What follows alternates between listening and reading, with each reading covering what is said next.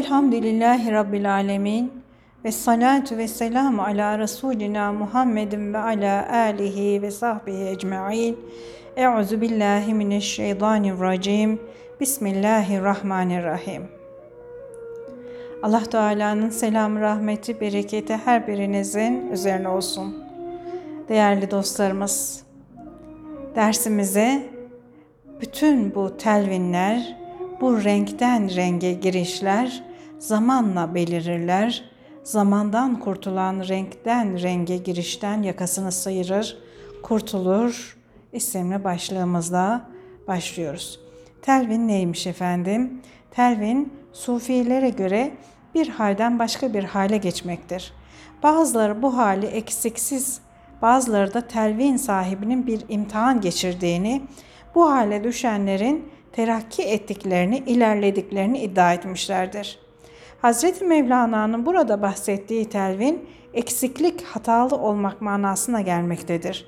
Bir de temkin var ki, tam inanca kavuşmuş, şüphelerden kurtulmuş, doğru yola düşmüş, huzura ermiş ve bu halde sabit kalmış bahtlı kişinin halidir temkinde değerli dostlar. Bakalım Mevlana Hazretleri ne demiş? Bütün bu telvinler, renkler, rengden renge boyanışlar hep zamandan peyda olur. Zamandan kurtulan renkten renge girişten de kurtulur.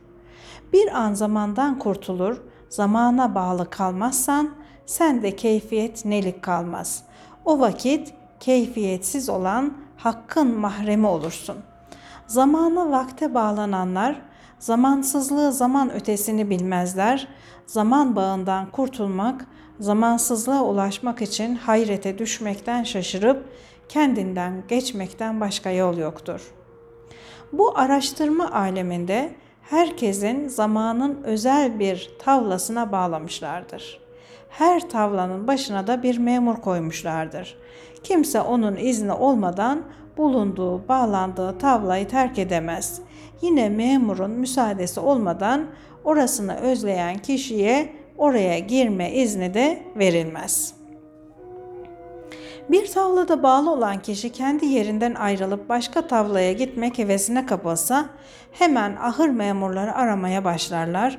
Onu bulur, yularının ucundan tutarlar, çeke çeke eski yerine getirirler. Ey kurnaz kişi!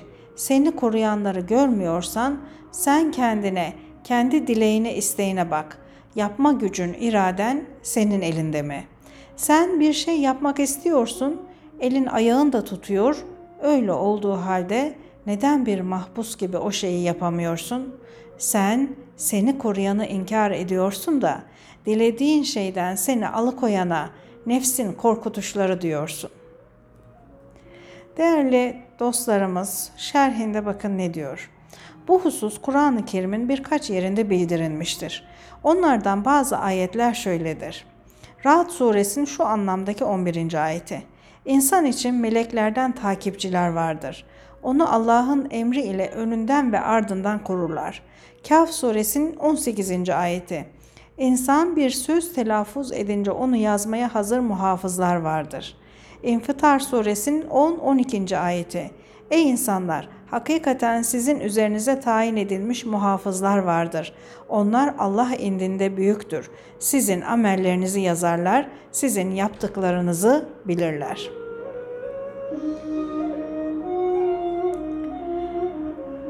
Başlık Baş gözü körlüğü gibi gönül gözü körlüğü de var.'' Kör adam yürürken önündeki pislikten sakınamaz. Çekinmenin, kaçınmanın temeli gözün görmesidir. Göz kör olunca başa neler gelir. Gerçekten de kör olan kişi yürür geçerken pisliği görmez. Bu yüzden pisliğe sürünebilir, bulaşabilir.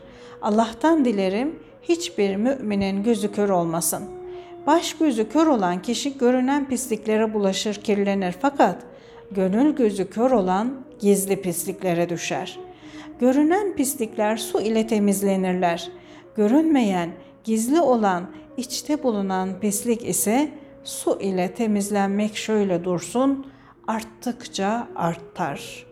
İçteki pislikler belirince onları gözyaşından başka bir şeyle yıkamak, temizlemek mümkün değildir.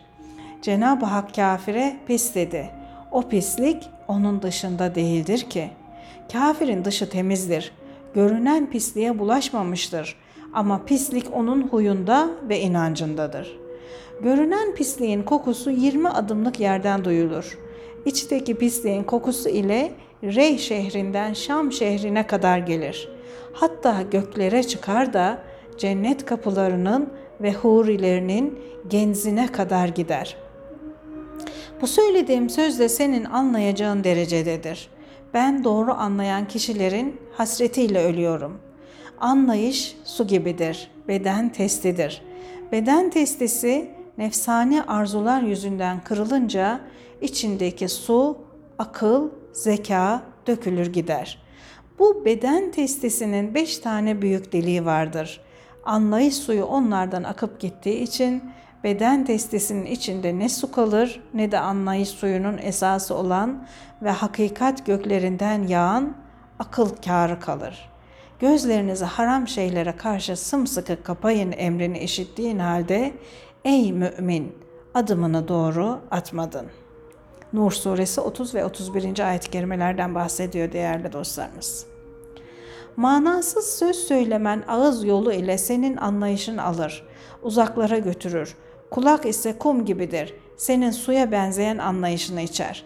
Böylece başka deliklerinde yani öteki duygularında senin gizli anlayış suyunu çeker alırlar.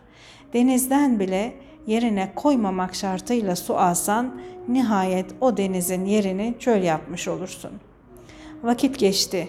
Yoksa denizden alınan suların yerine denize dökülen suları da anlatırdım.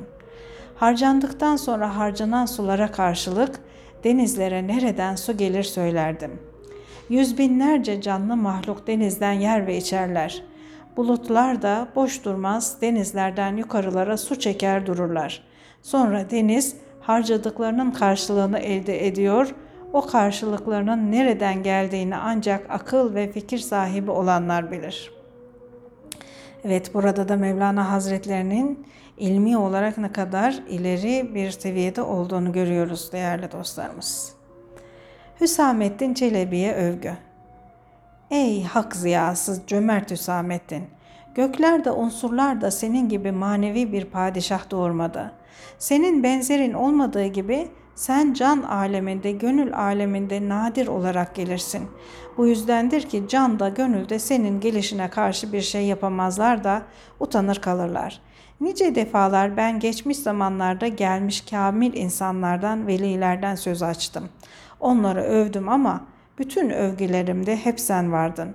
O medihlerden maksadım hep sendin. Zaten dua çıktığı evi kendi evini bilir. Sen kimi anarsan an, kimi översen öv, gönlünde kim varsa dua ve metü sena ona ait olur. Dua çıktığı evi bilir ne kadar güzel bir cümle değerli dostlarımız. O övüşler sana layık değildir. Senden utanırlar. Fakat fakir elinde ne varsa onu sunar. Allah da onu kabul eder. Allah aciz kişinin aczini hoş görür. Körün gözünden akan iki damla yaş kafidir. Allah hiç kimseye gücünün yetmeyeceğinden fazlasını yüklemez değerli dinleyenlerimiz. Bakara suresi 286. ayeti kerimede Allah Teala bizlere böyle bir söz vermiş her nefise gücünün yettiği kadar vazife verilmiştir. Mesela ayakta durmaktan aciz bir hasta yahut özürlü yerde ona da gücü yetmezse yattığı yerde namazını kılar. Bunun gibi her nimete karşı bir şükür vaciptir. İnsan nail olduğu bir nimet üzerine elhamdülillah derse onun demesi bu nimet o da bir nimet olduğu için o elhamdülillah içinde yine bir şükür etmesi gerekir.'' Hülasa bir kimse ömrü boyunca bir kere elhamdülillah demenin şükrünü yaşadığı müddetçe ifa edemez. Onun için şükürden aczini itiraf etmek en büyük şükür yerine geçer. İşte görünmeyen bir kimsenin Ya Rabbi görme nimetinden mahrumum. Belki zahiri temizliğe riayet edemiyorum. Kusurumu, acizli, acizimi bağışla diye gözünden iki damla yaş akıtması kafidir diyor Mevlana Hazretleri değerli dostlarımız. Ey adı güzel Hüsamettin, ben seni kısaca andım, kısaca övdüm. Bu güzel övüşü kuş da bilir, balık da. Hasetçilerin ahı ona dokunmasın, onun hayaline karşı diş bilemesinler diye gizlice ve kısaca övdüm. Aslında bütün övgüler ve güzellikler Hakk'a aittir. Tahiyyatta salih kişilere selam verirken bütün peygamberler met edilmiş olur.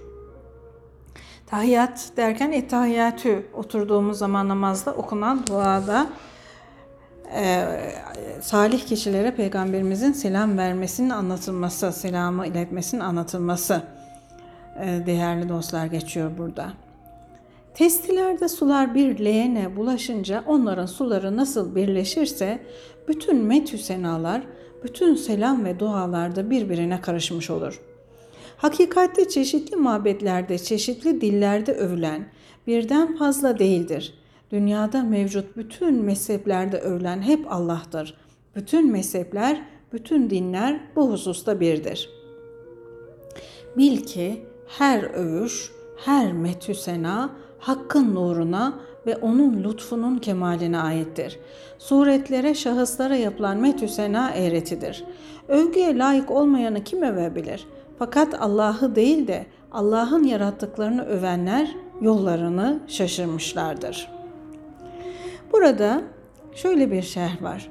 Bir adamı cömertliğinden ötürü överler filan kişi gerçekten cömerttir derler. Halbuki o adam arada bir vasıtadır. Hakikatte veren de verdiren de Allah'tır. Bu sebeple metü sena araya girene değil Hakk'a aittir. Bu gerçeği göremeyenler asıl verdireni bırakıp vereni met etmekle hataya düşerler.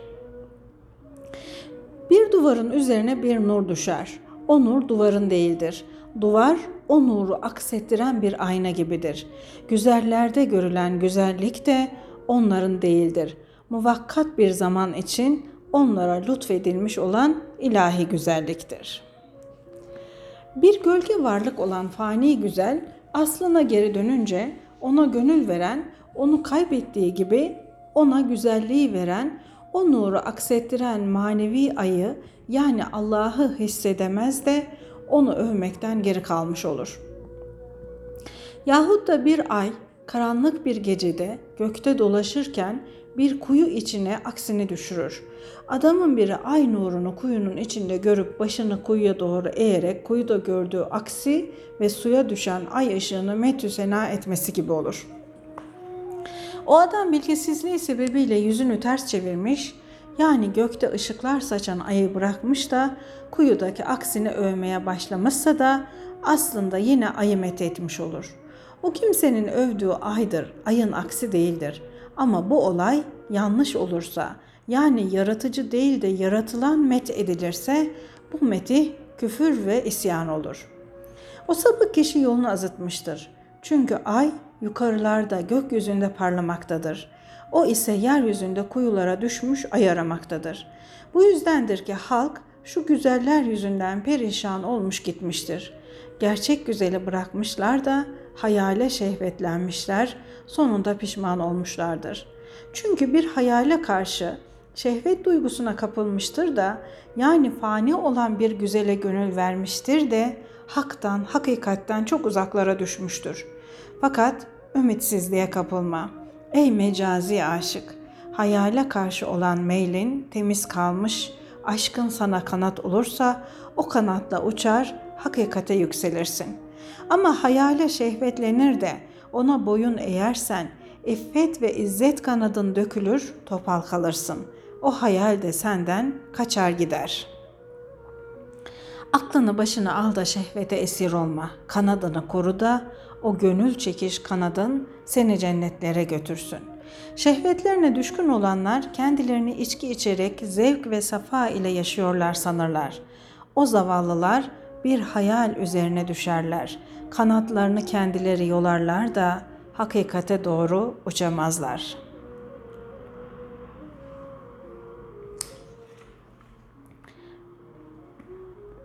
Bu nükteyi başka bir yerde anlatmak sana borcum olsun ey Mesnevi yazan Hüsamettin Çelebi. Şimdi bana mühlet ver, yoruldum, halim yok artık, susayım.'' Evet, bir önceki dersimizde anlattığımız Dakuki Hazretlerinin yedilere imam olması konusundan Mevlana Hazretleri bir sonraki sohbetine başlıyor değerli dinleyenlerimiz. Dakuki namaz kıldırmak için onların önüne geçti. O yedi veli atlas bir kumaş gibi idi. Dakuki de o kumaşın sırması oldu. O mana padişahları saf olup o meşhur imama uydular. Onlar tekbir getirip namaza girince kurban gibi bu dünyadan çıkıp gittiler. Ey imam, namaza başlarken Allahu Ekber demenin manası şudur. Allah'ım biz senin huzurunda kurban olduk. Kurban keserken Allahu Ekber dersin işte, öldürülmeye layık olan nefsi kurban eterken de bu söz söylenir. O esnada beden İsmail, can da Halil İbrahim gibidir. Can bu semiz bedenin heva ve hevesini kesmek için tekbir getirince beden şehvetlerinden, hırslarından kurtulur. Namazda Bismillahirrahmanirrahim demekle kurban olur gider. Namaza tekbir ile başlamayı ne kadar güzel anlatmış değil mi değerli dostlarımız? Namaz kılanlar kıyamette olduğu gibi Allah'ın huzurunda saflar halinde dururlar, sorguya, hesap vermeye, yalvarmaya koyulurlar. Namazda gözyaşı dökerken ayakta durmak, kıyamet günü dirilerek kabirden kalkıp mahşer yerinde Allah'ın huzurunda ayakta durmaya benzer. Cenab-ı Hak sana verdiğim bu kadar mühlet için ne yaptın, ne kazandın ve bana ne getirdin diyecek. Ömrünü ne ile, ne işlerle, ne gibi ibadetlerle, ne iyilikler yaparak harcadım bitirdim. Sana verdiğim rızgı, kuvveti, gücü ne ile yok ettin? Gözünün nurunu nerede tükettin? Beş duygunu nerelerde kullandın? Gözünü, kulağını, aklını, iradeni, bileğini, arşa ait olan bütün kuvvetlerini neye, nerelere harcadın da onlara karşılık bu dünyada neyi satın aldın? Sana kazma gibi, bel gibi el ayak verdim. Onları sana hep ben bağışladım. Onlar ne oldular? Allah'ın huzurunda bunun gibi derde dert katan yüz binlerce haberler, sualler gelir.''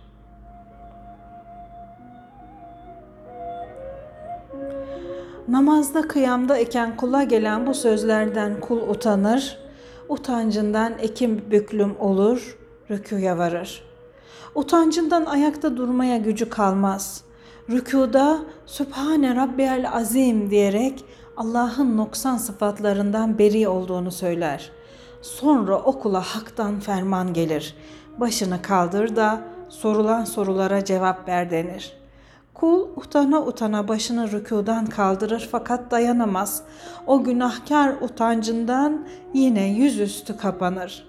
Ona tekrar secdeden başını kaldır da yaptıklarında haber ver diye ferman gelir. O bir kere daha utanarak başını kaldırır ama dayanamaz yine yılan gibi yüzüstü düşer. Cenab-ı Hak tekrar başını kaldır da söyle, yaptıklarını kıldan kıla birer birer senden soracağım diye buyurur.'' Allah'ın heybetli hitabı onun ruhuna tesir ettiği için ayakta duracak gücü kalmamıştır. Bu ağır yük yüzünden kadeye varır, dizleri üstüne çöker.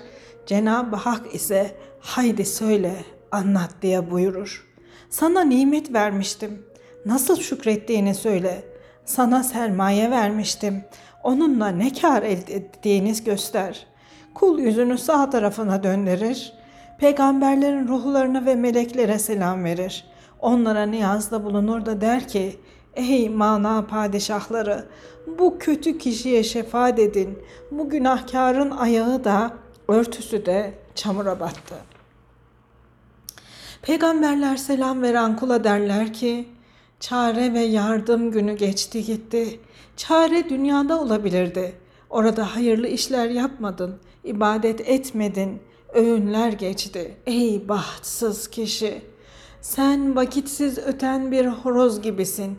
Git bizi üzme. Bizim kalbimizi kırma. Kul yüzünü sola çevirir. Bu defa akrabalarından yardım ister. Onlar da ona sus derler. Ey efendi biz kimiz ki sana yardım edelim. Elini bizden çek de kendi cevabını Allah'a kendin ver derler. Ne bu taraftan ne o taraftan bir çare bulamayınca o çaresiz kulun gönlü yüz parça olur. O herkesten ümidini kesince iki elini açar duaya başlar. Allah'ım herkesten ümidimi kestim. Evvel ve ahir kulunun başını vuracağı, sığınacağı sensin. Senin rahmet ve mağfiretine son yoktur. Namazdaki bu hoş işaretleri gör de sonunda kesin olarak işin böyle olacağını anla. Aklını başına al da namaz yumurtasından civciv çıkar. Yani namazdan manen yararlan. Yoksa tane toplayan bir şey öğrenememiş kuş gibi Allah'ın büyüklüğünü düşünmeden yere başını koyup kaldırma. Değerli dostlarımız, bu sözlerin üzerine artık denecek hiçbir şey yok. Rabbim bu şuurla namaz kılmayı her birimize nasip etsin inşallah. Allah'a emanet olun. Sağlıcakla kalın.